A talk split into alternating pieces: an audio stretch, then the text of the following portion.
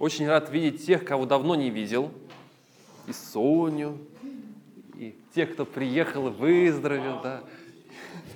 Да, да. Вот. Нет, на самом деле, вот Валентина Ивановна там сидит, тоже сказала, как, как рад ее видеть. На самом деле, очень здорово, что мы можем собираться здесь и а, видеть друг друга, потому что это часть, а, это та часть, которая задумана Богом, часть общения. Он вложил в наши сердца потребность в общении, вложил в наши сердца потребность видеть рядом с собой людей, которые рады себе и которым ты рад. Это то, что находится внутри нас, и слава Богу, Господь действует в каждом из нас, Господь работает в каждом из нас, и каждый из нас дорог для Него.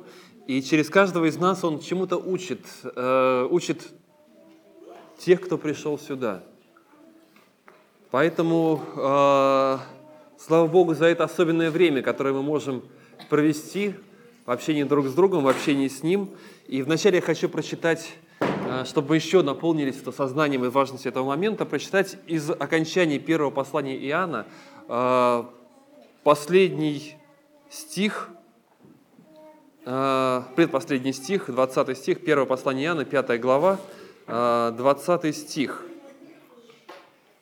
Знаем также, то есть там Павел много, не Петр, э, Иоанн много писал о том, что же, о том, что Бог открыл нам.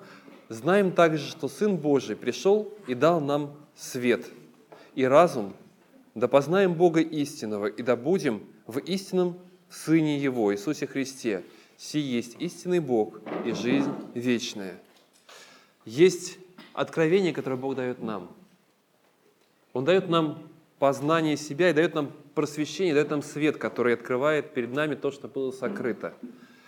А, особенность христиан – это не то, что это какие-то особенные такие вот э, замечательные, добрые люди там, или как-то еще. Мы очень разные бываем, и каждый справляется со своими проблемами, трудится с ними. А, особенность та, что Бог открыл нам что-то особенное о самом себе.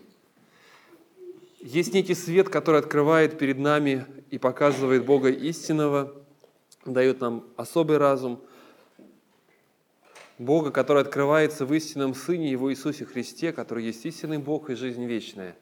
Мы открываемся пред Богом и просим, чтобы Он действовал в нас. Мы действуем, мы находимся сегодня здесь. И я хочу перед началом собрания, чтобы мы, э, мы подошли к этому собранию с сердцем открытым, сердцем ждущим, сердцем э, мечтающим услышать и понять голос Божий мечтающим услышать и понять, а что же сегодня Он откроет нам, каким образом Он особенным образом откроется нам. Открывается Он разным путем, через прославление, через поклонение Ему, через молитву, через Слово Свое. Это все то, как Он открывается. иногда совершенно внезапно просто Он дает какое-то особенное познание, какое-то особенные вещи открывает о самом себе, открывает их в сердце, и мы не можем понять, как, но мы вдруг поняли, ощутили, пережили то, что было сокрыто раньше. Поэтому давайте сейчас мы также откроемся для Его света. Мы помолимся и попросим Его действовать нас, просвещать нас. Иногда откроется у нас то, что нам неудобно и неприятно, но это Его пусть будет свет, который откроет нам то, что находится внутри нас. Потому что если это Его свет, то Он исцелит, то Он исправит. Он не только причинит боль, но Он потом и утешит, и успокоит, потому что, чтобы сделать нас здоровее. Давайте мы откроемся перед Ним, попросим Его просвещать нас изнутри, открывать нам истину о самом себе, открывать истину о нас самих. Пусть Он действует сегодня здесь. Давайте мы начнем с молитвы. Господь, Ты есть Бог истинный. Ты открылся в Иисусе Христе, который пришел сюда на землю, и мы знаем Тебя. Я благодарю за тех людей, которые собрались здесь, о тех людях, в которых Ты действуешь, Господи, о тех людях, в которых милость Твоя, чудеса Твои открыты. Прошу, благослови нас. Мы нуждаемся в Тебе, в силе Твоей, в благословении Твоем. Прошу Тебя, Господь, об этом. Сегодня здесь. Будь близок к каждому из нас. Мы оставляем, мы очищаемся, мы готовы, Господь, признать перед собой свою вину, показывать там, где мы должны это признать, сделать, исправиться – мы, Господь, хотим знать Тебя и слышать Тебя. Благослови. Аминь. Дорогие братья и сестры, а, я всех приветствую, и тех, кого давно знаю, кого, может быть, вижу первый раз, и все гости, кто пришел сегодня в собрание. А, сегодня центром нашего рассуждения будет отрывок из Евангелия от Матфея, 9 глава, с 35 по 38 стихи. Конец 9 главы Матфея – 35-38 стихи. «И ходил Иисус по всем городам и селениям, уча в синагогах их, проповедуя Евангелие Царствия и исцеляя всякую болезнь и всякую немощь в людях. Видя толпы народа, Он сжалился над ними, что они были изнурены и рассеяны, как овцы, не имеющие пастыря. Тогда говорит ученикам Своим, «Жатвы много, а делателей мало. Итак, молите Господина жатвы, чтобы выслал делателей на жатву свою». Итак, события Евангелия от Матфея развиваются дальше. До этого момента структура повествования была примерно следующей. Первые три главы – это вводная часть, которая говорит о родословии, рождении э, Христа Иисуса, бегство в Египет с родителями, возвращение в Назарет, а, служение на крестителя, явление Христа народу в крещение – Четвертая глава – это начало его служения. Мы помним, что там э, э, говорится об искушении Христа в пустыне, выход э, на служение и приобретение первых учеников. Пятая, шестая, седьмая главы – это знаменитая Нагорная проповедь, обращенная, хочу акцентировать внимание, к ученикам. Обратите внимание, если вы пятую главу откроете, начало, то там сказано, что он обратил ее в первую очередь к ученикам. В Нагорной проповеди Иисус, как истинный царь, провозглашает законы своего царства – утверждает некий манифест, по которому должны жить те, кто в это царство стремится, кто а, является его причастником. И он говорил с такой необычной властью, что люди в конце проповеди дивились, откуда у него такая власть. А 8-9 главы – это подтверждение Иисусом вот этой власти так говорить, так рассуждать а, и утверждать истину. И своей властью над болезнями, бесами, стихиями, властью над смертью при воскрешении дочери Иаира – а, он а, показал, что он на самом деле имеет эту власть, как царь, который пришел на эту землю. И а, пророчество Ветхого Завета и дела Иисуса указывали на то, что Он и есть тот самый обещанный Богом Мессия, Сын Благословенного, сущий во плоти Бог. Еще раз прочитаем первый стих нашего отрывка, 9 глава, 35 стих. «И ходил Иисус по всем городам и селениям, уча в синагогах их, проповедуя Евангелие Царства и исцеляя всякую болезнь и всякую немощь в людях. И это же Евангелие, 4 глава, 21 стих. Сразу подряд читаем, чтобы картинка с глаз у нас не ушла. 23 точнее стих, 4.23. «И ходил Иисус по всей Галилее, уча в синагогах их и проповедуя Евангелие Царства, и исцеляя, исцеляя всякую болезнь и всякую немощь в людях» стихи абсолютно идентичные, да, чуть ли не слово в слово повторенные, 9.35 и 4.23.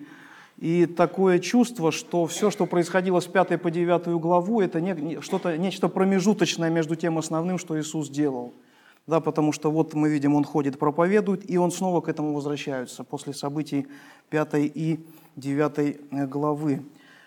А, хотя, казалось бы, исцеление от болезней страждущих людей, разве это не важно – да, я сказал о том, что 5-9 а, стихи – это нечто промежуточное.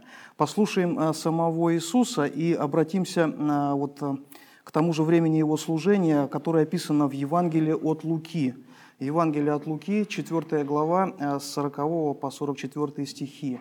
Примерно тот же период времени, Лука 4, 40, 44. Иисус приходит в Капернаум, а, в синагоге изгоняет из человека беса, затем приходит и исцеляет тещу а, Петра. А, что происходит после этого?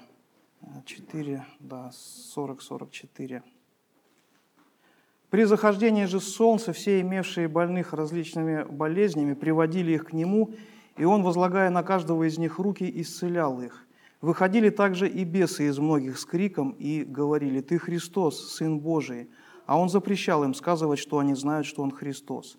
И когда же настал день, он, выйдя из дома, пошел в пустынное место, и народ искал его, и, придя к нему, удерживал его, чтобы не уходил от них. Но он сказал им, «И другим городам благовествовать я должен Царство Божие, ибо на то я послан». И проповедовал в синагогах галилейских и другим городам благовествовать я должен Царствие Божие, ибо на то я послан. Я послан, чтобы проповедовать покаяние, я послан, чтобы проповедовать спасение, я послан для того, чтобы стать спасителем. Мы видим, что Иисус сам говорит о важности именно вот, это, вот этой своего, э, своего рода деятельности. Вы знаете, я в процессе подготовки к проповеди проделал небольшой труд, чтобы проанализировать, на чем Дух Святой сконцентрировал внимание Матфея при написании им его повествования, а точнее, э, о чем больше всего рассказывал Матфей при описании жизни Христа – и его действий. Из 28 глав я взял для анализа 26 глав, потому что первые две вводные, там Иисус еще ребенок. И вот такая сухая статистика, которая нам э, покажет важные вещи. В главах Матфея с 3 по 28 находится 1023 стиха. 1023 стиха. Только 113 стихов только 11% всего Евангелия говорит о чудесах Иисуса, о всех чудесах Иисуса, о том, что Он кормил, о том, что Он а, исцелял, о том, что Он изгонял бесов, властвовал над стихиями. 250 стихов или чуть более 24% – это проповедь народу и обличение книжников и фарисеев, уже более весомая часть. И самая большая часть Евангелия, самая большая, 438 стихов – практически 43% – это подготовка учеников к служению. Это общение Иисуса с учениками и подготовка их. Он им открывает волю Божью, Он говорит, открывает им притчи. А, а, и мы видим, да, вот из такого сухого, казалось бы, анализа цифрового, да, о том, что целью Иисуса а, была проповедовать и готовить учеников проповеди. Итак, приоритеты Иисуса очевидны. Он пришел не для того, чтобы кормить и исцелять, хотя эти чудеса сопровождали его деяния. Он пришел возвестить Израилю лето Господне благоприятное, принести себя в жертву за грехи всего мира и послать учеников после своего вознесения на проповедь Евангелия по всему лицу земли. И я думаю, вы согласитесь, что все это у него просто получилось блестяще, по-другому не скажешь. Давайте откроем с вами Евангелие от Иоанна, Евангелие от Иоанна, 15 глава, 15 же стих – Евангелие от Иоанна, 15 глава, 15 стих.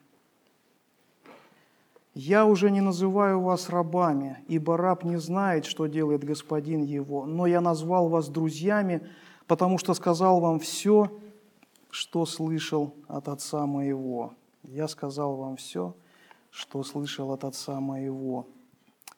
Итак, благодаря вот этому приоритету Иисуса подготовки учеников – они могли пройти полный курс теории и практики в школе Христа, вот так мы можем сказать.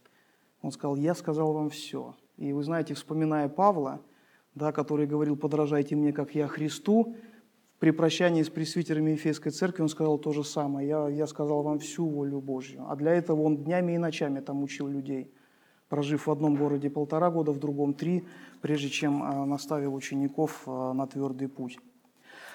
Давайте еще раз вернемся к нашему отрывку, а, с которого мы начали рассуждение. Это 9 глава Матфея, с 35 по 38 стихи. И попробуем прочитать его подряд вместе с 10 главой первым стихом. Итак, мы будем читать фактически Матфея 9:35 по 10:1.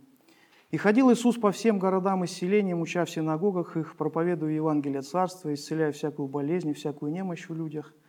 Видя толпы народа, он сжалился над ними, что они были изнурены и рассеяны, как овцы, не имеющие пастыря.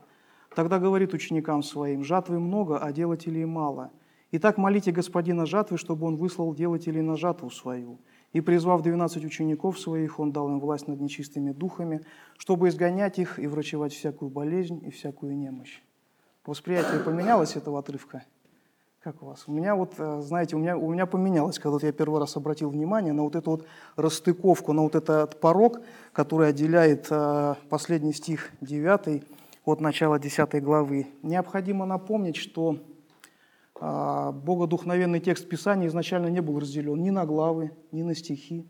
Это был цельный текст. И здесь по логике конец главы должен был быть на 34 стихе потому что мы видим, как Иисус действует.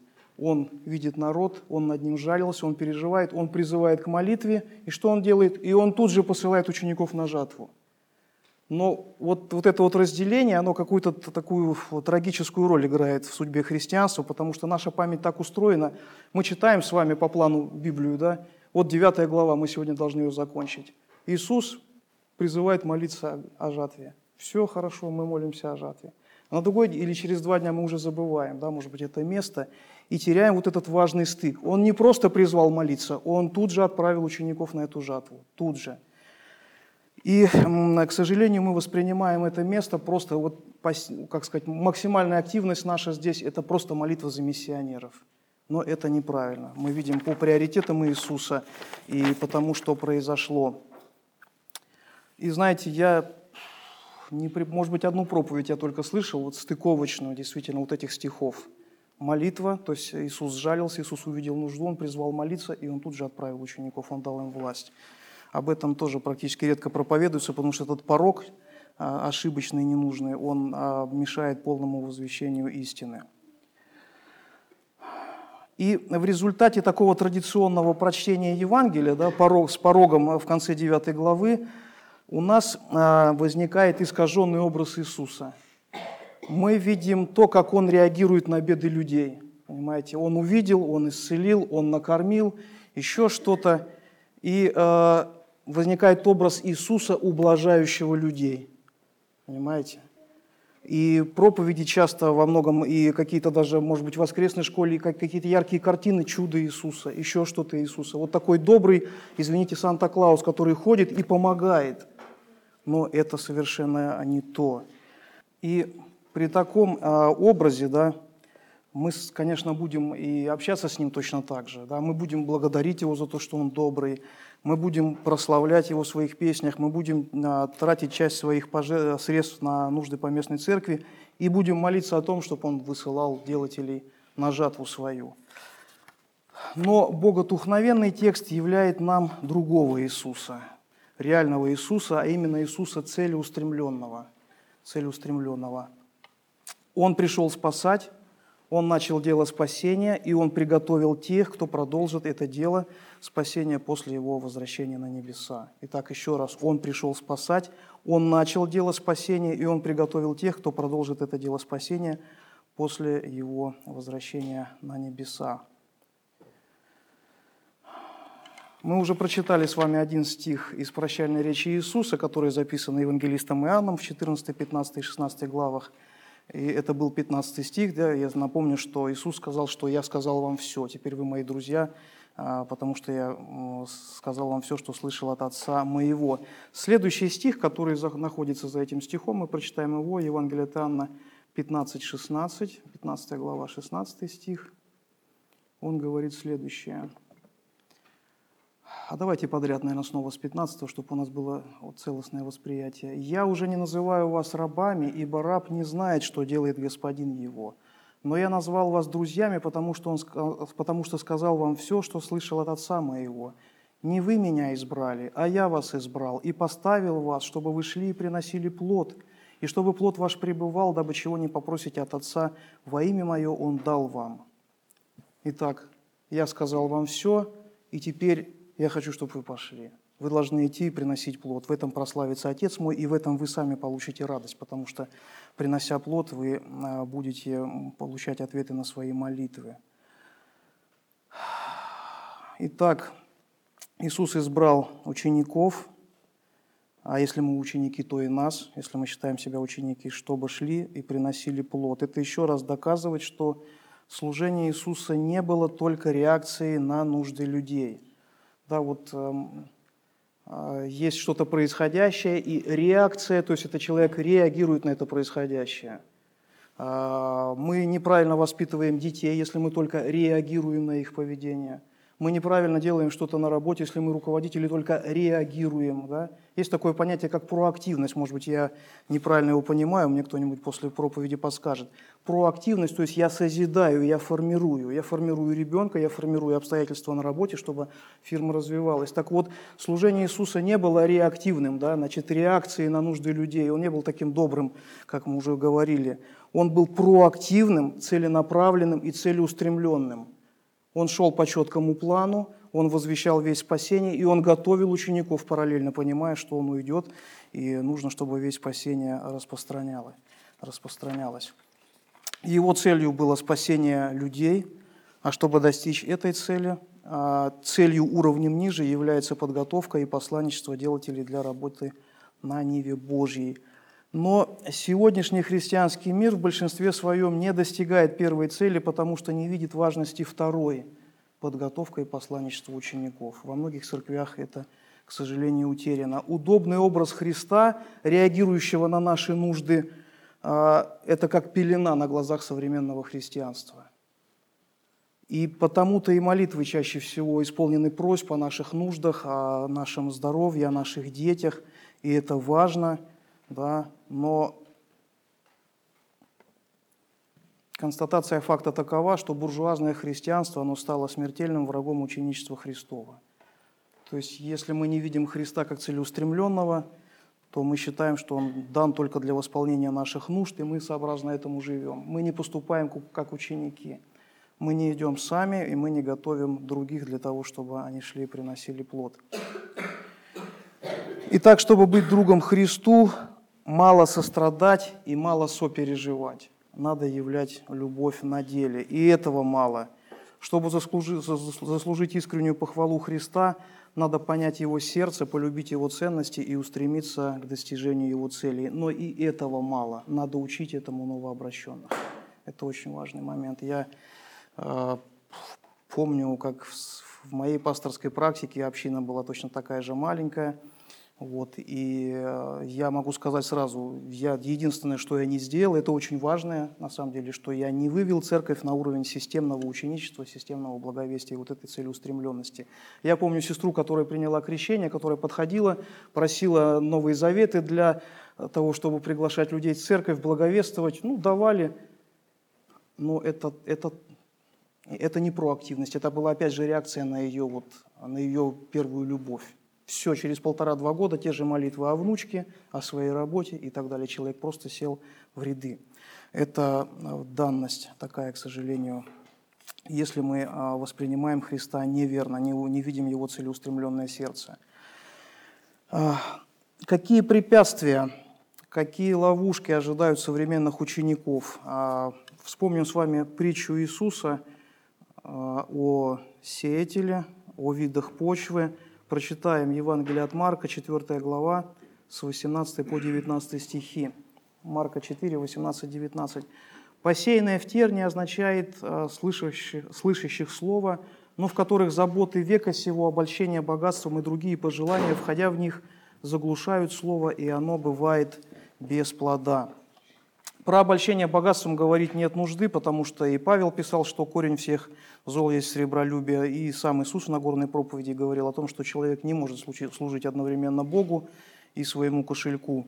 А здесь нужно обратить внимание, что Писание не осуждает упорный труд человека, но осуждает а, его привязанность к своему достатку как к идолу и постановка цели как увеличение своего достатка – Но ну вот что интересно, Иисус говорит в своей притче о заботах века сего. Ну, казалось бы, куда нам, братья и сестры, деться от того, что у нас растут дети, что нам их надо? То в детский сад, то в школу, то в институт, то у нас э, ремонт в квартире, техосмотр, ОСАГО, налоговая инспекция и так далее. Мы никуда не денемся от этого. Это все есть. И неужели Господь не понимает, да, казалось бы? Но я хотел бы прочитать очень важное место из Ветхого Завета об особой группе людей, об огромном народе, который, а, к сожалению, своей судьбой, горькой и трагической, стал прообразом для современных христиан. А, мы откроем с вами а, место из Ветхого Завета. Это книга, книга «Исход», книга Моисеева «Исход», вторая книга Библии, шестая глава, с 6 по 9 стихи.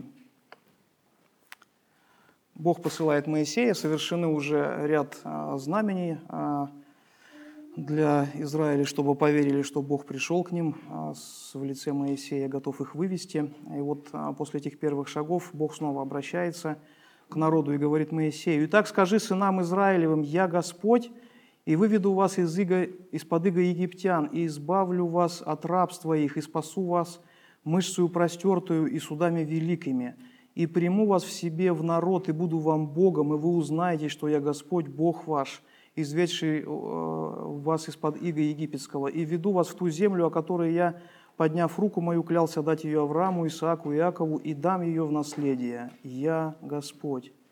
Моисей пересказал это сынам Израилевым, но они не послушали Моисея по малодушию и тяжести работ. И вот когда я последний раз читал это место, то оно меня сразило откровенно. Вот то же самое, то же самое могу сказать я и многие сидящие в зале по тяжести работ. Смотрите, Бог является с четко приготовленным планом, говорит, я все сделаю, говорит о наградах, которые даже будут за исполнением этого, да, что я с вами, но они не слушают, потому что тяжкие работы, они в рабстве, да, им еще хуже, чем нам, да, но судьба этого народа вот такова, казалось бы, имевшего уважительные причины, что э, Бог называет их в 77-м псалме родом упорным и мятежным, неустроенным сердцем и неверным Богу духом своим. А в послании к евреям о них сказано так, что не принесло им пользы слово слышанное, не растворенное верою слышавших. То есть Бог говорит, но нет веры. И вот эти тяжести, да, проблемы, они э, мешают человеку, да, казалось бы, уважительные причины. Но проблема человека как раз в том, что он некогда в Едемском саду отвернул свой взгляд от Бога и обратил внимание к другому источнику информации, так сказать. Сейчас Бог говорит, развернись, я снова хочу с тобой общаться, я все сделаю, я все приготовил. И вот здесь нужен этот шаг веры, перешагнуть через тяжесть работ, чтобы выйти из вот этого состояния малодушия и быть Богу верному внутри себя, духом своим. Хорошо, братья и сестры, если э, мы осознаем, что мы в неправильном состоянии, что нам нужно выходить да, вот из состояния такого, может быть, зацикленности на своих проблемах. А, еще есть ряд ловушек. Одна из них – это, услышав истину Писания, а, начать работать от чувства вины. А это, ну, многим из нас, не всем, но многим из нас это знакомо и просто услышав Слово Божие или прочитав, работать от чувства вины. И это такое, знаете, псевдовдохновение с негативным окрасом. Оно, конечно же, инспирировано плотью, ничего общего оно не имеет с водительством Духа Святого, а задачей которого является свидетельство об Иисусе и прославление Его имени на этой земле – следующей ошибкой а, будут следующие методы. Самодисциплина, волевые усилия, при том, что я не разобрался со своими идолами, да, о которых мы сказали уже. Богатство, гордыня, может быть, какие-то наслаждения. Все впустую. То есть у нас пелена, понимаете, ну как вот а, сесть на автомобиль, ночью не включить фары, да, включить мощный движок и поехать. Все, ну ты ты вроде как намерение есть стартануть, да, ты, ты там составил график, когда ты будешь вставать по утрам, а ты не разобрался со своими идолами еще. Рано или поздно врежешься куда-то, это тоже неверно. Знаете, я буквально на днях от своего душепопечителя получил удивительный совет. Он сказал мне такую фразу. «Сергей, заставляй себя искать лица Божьего». Меня это поразило. Он мне не сказал, Сергей, заставляй себя вставать раньше по утрам, или Сергей, заставляй себя свидетельствовать, он сказал, нет, он сказал, Сергей, заставляй себя искать лица Божьего. Вы знаете, он прав, потому что и в присутствии Божьем только мы, а, или неправильно, точнее, в присутствии Божьем невозможно не меняться. Понимаете, Божий свет устроен так, что он освещает человека, и человек реально ну, просто жить по-другому не может. Вот если вы когда-нибудь в своей жизни попали в что-то, в помещение, которое более красивые, чем то, где вы раньше жили или общались, или работали, да. Вы видите людей более одетых красиво, чем вы э, сами, значит, которые ведут себя более как-то, я не знаю, ну по-другому, да. Вы невольно будете к этому тянуться, понимаете, и постепенно находясь в такой среде, вы невольно будете подтягиваться под это. То же самое с Богом. Поэтому э, нужно искать лица Божьего, нужно приходить в Его присутствие. В Его присутствии мы можем меняться. Только в присутствии Божьем нам четко станут понятны все идолы. В прошлый раз вот мы говорили с вами о духовной слепоте, о том, что важное свойство света – это то, чтобы мы правильно видели предметы. Если э, начинает темнеть, то предметы искажаются, нам может казаться за корягой какая-нибудь старуха там, или еще что-нибудь и так далее. И поэтому только в присутствии Божьем высветятся все идолы. И только в присутствии Божьем мы получим силу для того, чтобы с этими идолами справиться. Только так.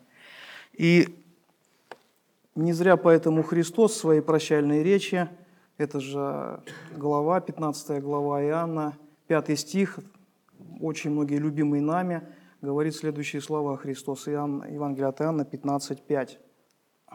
Сейчас, секунду, не ту главу открыл. Евангелие от Иоанна, 15 глава, 5 стих. «Я есть млоза, а вы ветви. Кто пребывает во мне, я в нем, тот приносит много плода, ибо без меня не можете делать ничего. Вот это будет а, заключительным стихом нашего рассуждения. Искать лица Божьего, искать общение с Иисусом. Итак, братья и сестры, подводя короткий итог, нужно сказать, что в той реальности, от которой нас отделяют теперь 4000 километров и 2000 лет, не было доброго Иисуса, готового откликнуться на любую человеческую нужду. В этой реальности был мужественный, любящий и целеустремленный Иисус, Сын Божий. Его любовь к Небесному Отцу и желание быть в общении с Ним стали основными вдохновляющими компонентами Его целеустремленности в деле спасения людей – чтобы уподобиться Сыну Божьему, нам также необходимо возрастать в исполнении первой и наиважнейшей заповеди о любви к Богу и пребывать в общении со Христом. Только так мы поймем Его любящее сердце, только так мы поймем Его ценности, только так мы сможем перенять их от Него, только так мы научимся исполнять вторую заповедь о любви к людям, и только так мы приступим к исполнению великому поручению Христа. Аминь. Господь, благословляем Твое святое имя за Слово Твое, за Духа Твоего, Господь. Даже если мы когда-то не получили верных наставлений, Господь, проходит время, Дух Святой учит и открывает нам истины Писания, открывает э, нам то, какими э, Ты хочешь видеть нас, в какой Ты труд нас хочешь вовлечь, ради того, чтобы и нам самим же было хорошо, Господь, имея целеустремленную жизнь, наполненную смыслом и радостью общения с Тобой – Господи, и получением полной награды в небесах. Господи, просим о Твоем божественном труде в наших сердцах, о том, чтобы нам на самом деле искать лица Твоего и применять это самое главное усилие для любого дитя Твоего, искать общение с Тобою, Боже, чтобы в Тебе получать все необходимые силы, познавать Твое сердце, Твою сущность и Твою волю. Мы благодарим Тебя за то, что Ты отвечаешь на наши молитвы о наших детях, о насущном хлебе, Господи Боже милосердный, но сердце Сына Твоего было не таково, Господь, и, Господи, мы уверены, Господи, что Ты хочешь, чтобы мы жили не от одной проблемы к другой, Господь, но от крещения до крещения, от приобретения одной души до приобретения следующей души. Исправь наши сердца, примени нашу общину, меня в том числе, потому что я такой же человек, как и все, Боже. Прибудь с нами, прославься в жизни Церкви Преображения каждого из нас. Аминь. Пока Сергей говорил, э, я подумал, насколько это все похоже на то, что хочу вкратце сейчас сказать вам. У меня не так много времени, но э, что приносит вам в жизни самое большое, обычно говорит, самую большую радость, наоборот, самое большое разочарование. Вот внутри. Готовы, не знаю, может кто-то готов поделиться, кто-то нет, это не страшно. С чем чаще всего, вот, что больше всего расстраивает вас? Вот так вот. Что расстраиваюсь, что я не делаю часто того, что мне очень хочется делать. Не потому что я не могу, а потому что я не могу. Вот, а потому что... Ну, это нормально, именно потому что я не могу. Что? Это, кстати, другой проповедь, у них как раз конспект где тоже лежит, а, где разбирается, э, я просто сейчас вот ну-ка, может быть, прямо... Во, прямо сейчас могу. У меня этот листочек как раз оказался здесь. То, что ты описал, очень подходит под э, правильное китайское определение иероглиф, вернее, э, китайский иероглиф, э, который обозначает кризис. Часто говорят, что якобы это, что иероглиф кризис состоит из двух иероглифов. Один обозначает э, что-то плохое, там опасность, другая возможность. На самом деле это ерунда. Я специально залез на форум китаистов, там, которые обсуждают это все. Это все не, это все не так. Кризис, первая часть на самом деле, которая показывает там Вэй Цзы, э, значит, Вэй действительно обозначает опасность и страх. Но Ци в самостоятельном употреблении это не возможность, а скорее переломный момент, то есть это некая критическая точка, скажем так. То есть это критическая точка, дальше которой ты вот упираешься и не можешь, э, то есть ты понимаешь, что все так плохо, что вот дальше уже некуда. А, и вот в отношениях с людьми, иногда и в отношениях вообще, когда ты хочешь что-то сделать, и понимаешь, что вот, а ты не можешь, вот то, что ты говоришь, а я не могу. Ну вот вроде бы понимаешь, что все не туда катится, а вот изменить что-то не могу. Это на самом деле жутко разочаровывает, расстраивает. А, но это к другой проповеди. У меня просто с собой конспект оказался случайно. Да-да-да. Вот. А, что еще вот разочаровывает в жизни, такое приносит разочарование?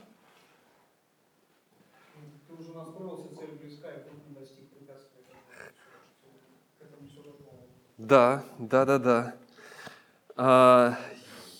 Я могу поделиться своими переживаниями. А у меня, предположим, это, наверное, похоже на то, что Игорь, но я не знаю, у Игоря очень широко, я просто чуть-чуть сужу. Когда ты понимаешь, что а, ты хочешь что-то сделать хорошее для кого-то конкретно, да, а это вот почему-то не нужно, не оценивается, это как-то вот и невозможно быть для всех хорошим, это тоже понимаешь, да, и чем больше людей вокруг, предположим, ты понимаешь, тем больше людей будет разочарованных, это тоже нормально, а, с этим сталкиваешься, но вот хочется, чтобы оно было по-другому. Есть люди, которые сталкиваются, которые направлены больше не в сторону людей, да, в сторону каких-то целей, и точно так же они упираются в делаешь, делаешь, делаешь, да, а понимаешь, что раз какой-то кризис, препятствие. И мы приходим к одному и тому же, к разочарованию. К разочарованию, которое достаточно серьезная вещь, существенная вещь, которую нельзя сказать, что это все ерунда. А вот что с ней делать? Я нашел человека, который прошел как раз, на мой взгляд, у которого были все шансы пережить огромное разочарование в жизни. Может быть, он его и переживал. Просто мы видим его как человека, который с ним точно справился. А, и человек этот э, Иоанн Креститель. Евангелие от Анна, 3 глава, с 27 по 30 стих мы с вами посмотрим сейчас. А, но сначала я расскажу, что было до этого. Может быть, э, даже с 22, если можно, сначала, Слава, мы сначала с 22 прочитаем по 26, а потом к 27. Угу. Значит, Евангелие от Анна, 3 глава, с 22 стиха. Э, простая история. Знаете, Иоанн Креститель начинал служение свое, все было замечательно, народ к нему шел толпами, э, собирались, э, слышали, слушали его. Итак, 3 глава, с 22. «После сего пришел э, Иисус с учениками своими в землю иудейскую, и там жил с ними и крестил». То есть, ну, Иоанн Креститель до этого крестил Иоанна, крестил Иисуса, показал на него. Вот. Иисус уходит, с ученик, у него же ученики есть. А Иоанн остался, Иоанн также крестил в Еноне, близ Салима, потому что там было много воды, и приходили туда и крестились. То есть служение у него продолжается. Он начал свое служение, у него было множество народу, а, люди приходили к нему, обсуждали, споры были какие-то, но в принципе а, достаточно популярным было его служение, написано в одном из мест, что вся Иудея и весь Иерусалим приходили к нему.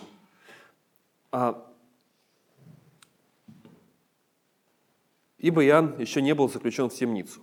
Тогда у Иоанновых учеников произошел спор с иудеями об очищении. А, ну, споры разные тоже происходят, это такое богословские дискуссии, может быть, она связана была с самим крещением, что такое, то есть тут в детали не вдается, что же за спор такой был. Был некий спор. Кто прав, кто виноват, но интересен был Э, похоже, последний аргумент, который придумали э, вот эти вот иудеи, которые спорили с Иоанном Крестителем. Последний аргумент, он совершенно убийственный. То, что они предложили. Э, почему он не прав? Я думаю, что многие почувствуют себя вот вполне вместе с ним. И пришли к Иоанну и сказали ему, «Рави, тот, который был с тобой при Иордане, и о котором ты свидетельствовал, вот он крестит, и все идут к нему». А, вообще, э, то есть вот так представьте, человек занимается служением, рассказывает, а потом говорит, знаешь, вот один из твоих, который был за тобой, пошел, сейчас вообще у него служение намного круче, чем у тебя. И то, что он делает, у него намного лучше. И народ к нему пошел. Вообще, чем ты здесь занимаешься? А? Вообще, ты на своем месте или нет? Подумай. Аргумент богословский, да, совершенно аргумент, основанный на серьезном изучении Писания, еще на чем-то, не знаю. Аргумент просто, на, на самом деле, это аргумент, который просто э, должен был ударить по самолюбию Иоанна Крестителя очень сильно, который должен был вывести его из себя. Переживание, с которым он столкнулся, на самом деле сейчас примерно такое, вообще стоит ли продолжать то, что я делаю дальше. Вот я делаю, мое служение критикуется. То, что я делаю, похоже, вот есть люди, которым это не нужно, и которые пытаются со мной спорить есть сопротивление внешнее. Внешний успех, он уменьшается постепенно все больше и больше. Успеха в том, что я делаю, нету. Разочарование вполне естественно. К счастью, повествование продолжается. Мы сталкиваемся с чем-то похожим, а, потому что, оказывается, те, кто так и не смогут оценить наших замечательных усилий, окажутся те, кто будут критиковать, окажутся те, кто будут недовольны, вдруг окажется, что мы далеко не все можем сделать так, как, э, так, как нам виделось. Итак, продолжаем с 27 стиха, 3 э, глава, 27 стих. Иоанн сказал в ответ, «Не может человек ничего принимать на себя, если не будет дано ему с неба». И первый ответ, первое, наверное, такое вот э, объяснение Иоанна, я знаю, кто дал то или другое служение. И это очень важно. Я знаю, почему я делаю вот то, что я делаю. Я делаю не потому, что я хочу понравиться вот этим иудеям. Я знаю, что будет множество людей, которые разочарованы, которые будут критиковать меня. Я знаю, что появится много людей. Все нормально. Давайте мы... А, это хорошо. На самом деле дети, они, они дети, остаются детьми. И это, может быть, самое замечательное, что в них есть.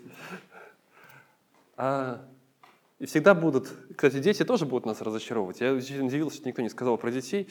Они тоже, мы в них вкладываем, пытаемся что-то добиться, они ведут себя совсем не так, как мы этого хотим, правда? И это тоже нормально. Это тоже естественно, к сожалению. Да? У нас нет такой золотой, золотого ключика, который бы сделал из детей вот таких вот... И хорошо, может быть, что они не превращаются в тех, кого мы хотим их видеть, кого мы хотим видеть перед собой. Они идут своим путем, хотя нам кажется, что мы их воспитываем. А разочарование э, от того, что я делаю, это не, не может быть оценено. Я делаю, и это не приносит того успеха, который хотелось бы. Первый ответ Иоанна Крестителя – я знаю, кто мне дал это задание. Я знаю, почему я это делаю. Иногда самые разные вещи, которые мы начинаем делать, это касается нашей семьи, это касается нашего, нашей работы, нашего служения, это касается церкви, это касается самых разных вещей. Дети относятся к родителям и переживают, почему родители не могут их понять. Я вот делаю то другое, а родители все равно не оценивают, все равно критикуют меня по-прежнему. Это касается родителей, которые смотрят на своих детей, да, и понимают, почему дети все равно так и не ценят то, что я в них вкладываю, не могут оценить, в конце концов, вот, что я ради него сделал, ради этого ребенка. Это касается самых разных областей жизни, но первое, Иоанн Креститель понимает, я знаю, не может человек принять на себя того, что не, даст, не будет дано ему свыше. Я знаю, кто мне дал это служение. Вспомните историю с Давидом, когда он вдруг сказал, хочу пить. Да, и как э, смелые воины побежали, отвоевали, пробились к колодцу, принесли ему эту воду. Совершенно непонятная история, на самом деле. Кажется, такой самодур этот Давид, а он потом эту воду еще и выливает, да, которую они принесли само по себе действие, оно не имеет такого большого значения, того, что сделали эти люди. Потому что, ну, принести стакан воды, я думаю, в стане была вода, кто мог бы его поделиться с Давидом. А, более того, он вполне мог без воды обойтись, и он это прекрасно показал, когда вылил эту воду. Смысл был для этих людей, по крайней мере. Мы знаем, кто вообще хочет пить, мы знаем, кому мы можем послужить. Я знаю, что есть тот, кто оценит мои усилия по-настоящему. Есть тот, который а, есть тот, ради которого я это делаю. Я делаю это ради Бога. Я хочу понять его цель, да, то, что говорил Сергей. Я хочу увидеть его цель для церкви, я хочу увидеть его цель, э, цель для своей жизни, цель для своей семьи. Я хочу понять цель для ребенка. Я понимаю, я хочу понять Божью цель и сделать то, к чему Он меня призвал. И тогда не важно, кто как оценит, и тогда не важно, кто что скажет. А второе, следующий стих – 28 стих. «А, «Вы сами мне свидетели в том, что я сказал, не я Христос, но я послан перед Ним». А второе, четко понимать, в чем состоит моя ответственность, в чем состоит мое служение, которое мне дали. Мы пытаемся, мы видим перед собой большое количество вещей, в которых нужно быть, э, нужно быть успешным, да, нужно есть огромное количество людей, которые от меня чего-то хотят. Мои начальники или мои подчиненные хотят от меня, да? мои родители или мои дети. А, пастор хочет от церкви, церковь хочет от пастора. Мы постоянно все время чего-то друг друга, друг от друга хотим. Но если я понимаю, кто дал, и второе, я понимаю, а что же на самом деле входит в сферу моей ответственности. Я говорил, что я не Христос, говорит там креститель. Я понимал, я вам это уже объяснял. То есть я не переживаю, что я не такой, как он. А, в этом и не состоит моя задача. Не важно, что вы ждете, думаете, что я должен быть таким же, как он, круче там или еще что-то. Я буду тем, кто я есть. Я знаю, к чему я призван, я знаю свою задачу, я знаю свое призвание. И я буду делать то, к чему я призван. Отделить. Есть огромное количество людей, которые пытаются повесить определенное чувство вины, осознания этой, э, рассказать, что мы что должны делать. Я хочу пред Богом решить, что я на самом деле, в чем состоит моя задача. Моя задача как отца, в чем она состоит. Моя задача как мужа. Моя задача как пастора, как служителя. Моя задача на работе или где-то еще. В чем состоит моя задача конкретно? А в чем она не состоит? Есть вещи, за которые я не отвечаю, я не смогу за них ответить. И я, я могу переживать, я могу расстраиваться из-за каких-то вещей, которые проходят мимо меня в моей, не в моей жизни, которые проходят, происходят в жизни моих детей, которые происходят а, в жизни людей рядом со мной, дорогих мне, но я знаю, что я, я, не, я не могу изменить другого человека. Есть его взаимоотношения с Богом, есть его взаимоотношения с другими людьми. Я не могу изменить э, дорогих мне людей или людей, которые мешают мне в моей жизни. Есть то, за что отвечают они, есть то, за что отвечаю я. Я знаю, за что я отвечаю, кем я не являюсь в своей жизни. И неважно, кто что от меня просит, я знаю, что вот это, то, что я им дать не смогу, это то, что не является частью меня. Что по-настоящему дано мне. А вот то, что дано, я попробую сделать максимально хорошо. А вот то, что дано, я попробую сделать. Я попробую сделать. Если я отец, в чем моя задача как отца состоит? Если я муж, в чем моя ответственность как мужа состоит? Людям ли угождать стараюсь? Да? Любовь к ребенку – это не обязательно угождение его просьбам. Он будет разочарован, он будет просить, он будет э, капризничать. Любовь, которую проявляем мы, или э, которую проявляем мы, любовь, забота начальника о подчиненных, она совсем не заключается в том, чтобы сделать то, что хотят подчиненные всегда в своей жизни. Да?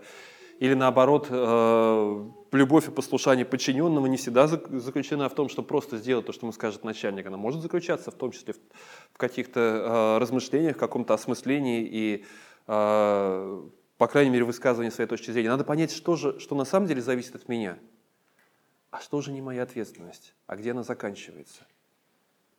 Я вам сказал, кем я не являюсь, говорит Анна Креститель. Так что тут никаких претензий ко мне нету. И я это прекрасно знаю. Так это вторая. Знам, знать, кто дал служение, и знать свое призвание. При этом именно из таких нас разных и складывается церковь, где у каждого есть свое место, у каждого есть, каждый занимает свое, а, свою область, потому что если все тело глаз, то где слух, если все слух, то где обоняние. Но Бог расположил члены каждый в составе тела, как ему было угодно. А если бы все были член, то где было бы тело? Но теперь членов много, а тело одно. Не может глаз сказать руке, ты мне не надобно, или также голова ногам, вы мне не нужны. Поэтому даже если я не занимаюсь детским служением, но я ценю это, потому что это происходит, потому что это то, что Бог дал, то призвание, которое Бог дал им. Если в музыкальное служение я ценю то, что Бог дает им, это не значит, что все мы включаемся туда, да, и все занимаемся этим. Мы участвуем, мы поддерживаем, мы ценим вот те другие призвания, которые есть у разных людей рядом с нами. Возможность с кем-то поговорить, умение это сделать, принять. Я ценю то, что Бог дает. Я не, не ожидаю других, не переживаю, что не все этим занимаются тем, чем занимаюсь я, но я даю это право и свободу, но я четко понимаю, за что отвечаю я лично. Следующий стих, а вот следующий еще сложнее. 29 стих. «Имеющий невесту есть жених, а друг жениха, стоящий, внимающий ему – Радостью радуется, слыша голос жениха. Сия-то радость моя исполнилась. А вот радоваться чужому успеху. Потому что у кого-то что-то получается еще лучше. Не знаю по вам, да, я могу говорить о себе и признаюсь честно. Когда беседуешь, когда раз, беседуешь с пасторами, я знаю а, одно неприятное чувство, с которым я пытаюсь бороться – а, когда слышишь у кого-то, он рассказывает о замечательном развитии своего служения, потом смотришь на то, что происходит у тебя, и всегда хочется найти какой-то вот какой-то изъян, почему же у него все не так хорошо. А вот что, что же он не сказал такого, вот что, что же он такого не упомянул, да? А, а зато у нас песни хорошие. Например.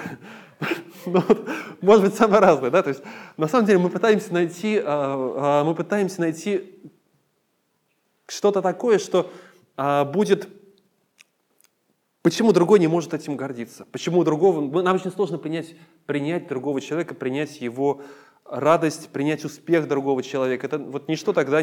Знаете, продолжение пословицы «лес рубит, щепки летят». На самом деле пословица была длинней. Там было еще «лес рубит, щепки летят в глаза соседей».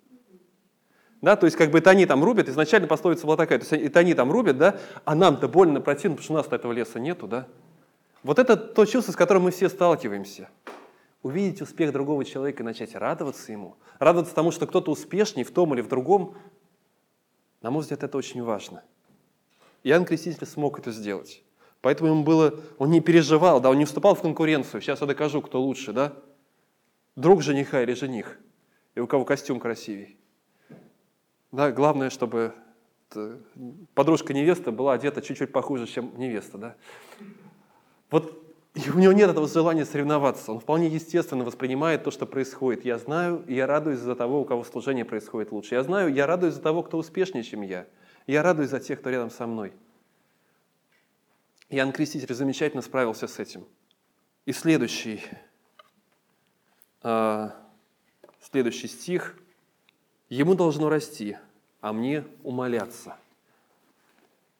Иоанн Креститель, одна из, наверное, таких, одна из важных особенностей, которая помогла ему, он видел большой план, он видел себя частью большого плана.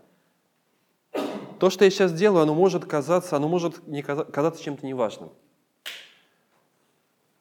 Те проблемы, с которыми я столкнулся, могут казаться, на самом деле, могут меня раздавить, могут казаться чем-то таким непреодолимым.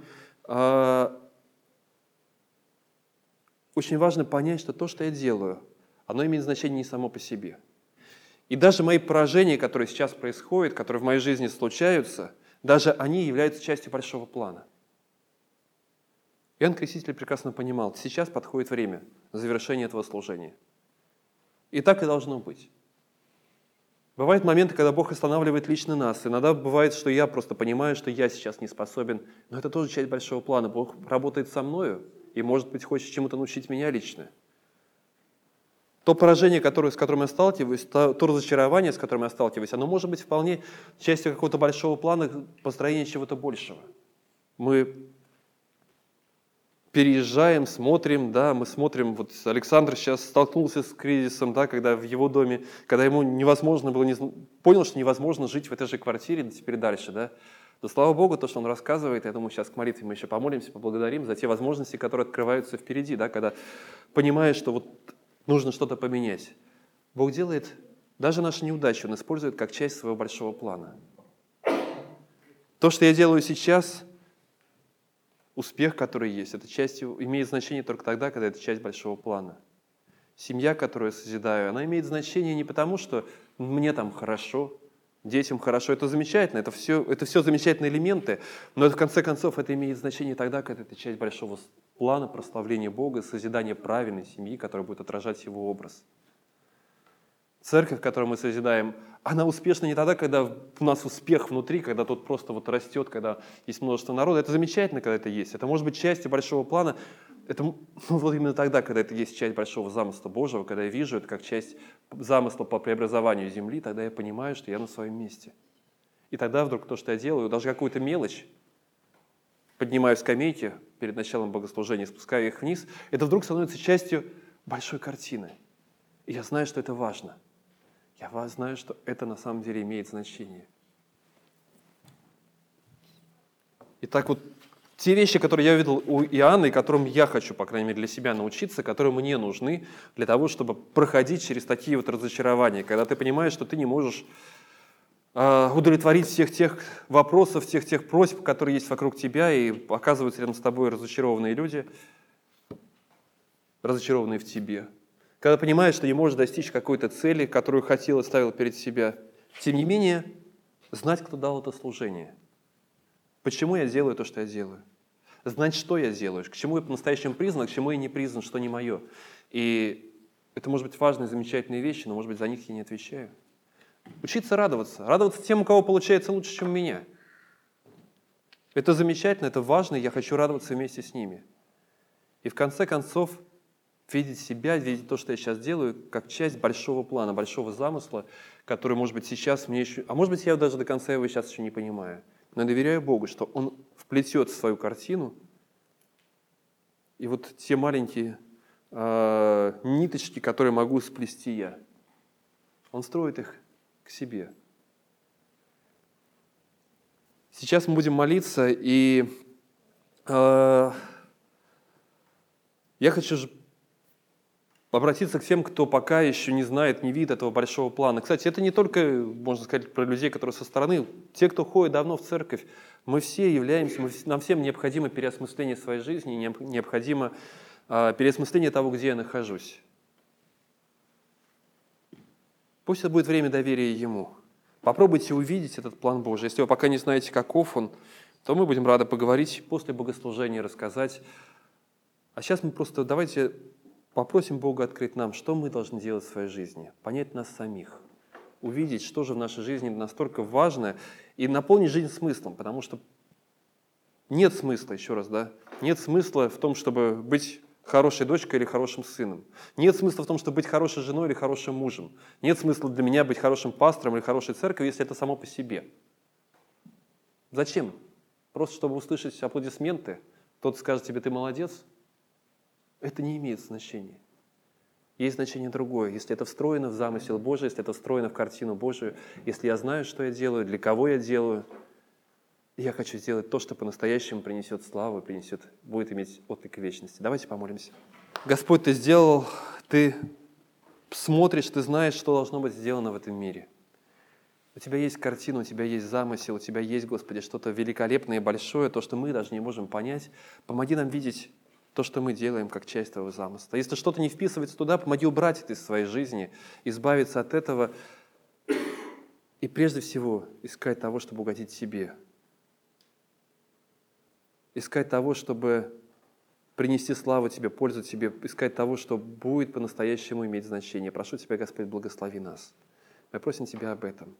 Действуй сейчас в нашей жизни, Господь. Мы молимся Тебе, мы просим и доверяем Тебе. Помоги нам радоваться тому, что происходит вокруг нас. Радоваться тем, кто успешен, успешнее нас в служении, в делах каких-то. Радоваться тому хорошему, что есть. Радоваться а, счастливым семьям вокруг нас, радоваться послушным детям, даже если они не в нашей семье, радоваться тому, что происходит, Господи, и благодарить Тебя за то, что Ты работаешь. Помоги нам сделать то, что зависит от нас, принося славу Тебе.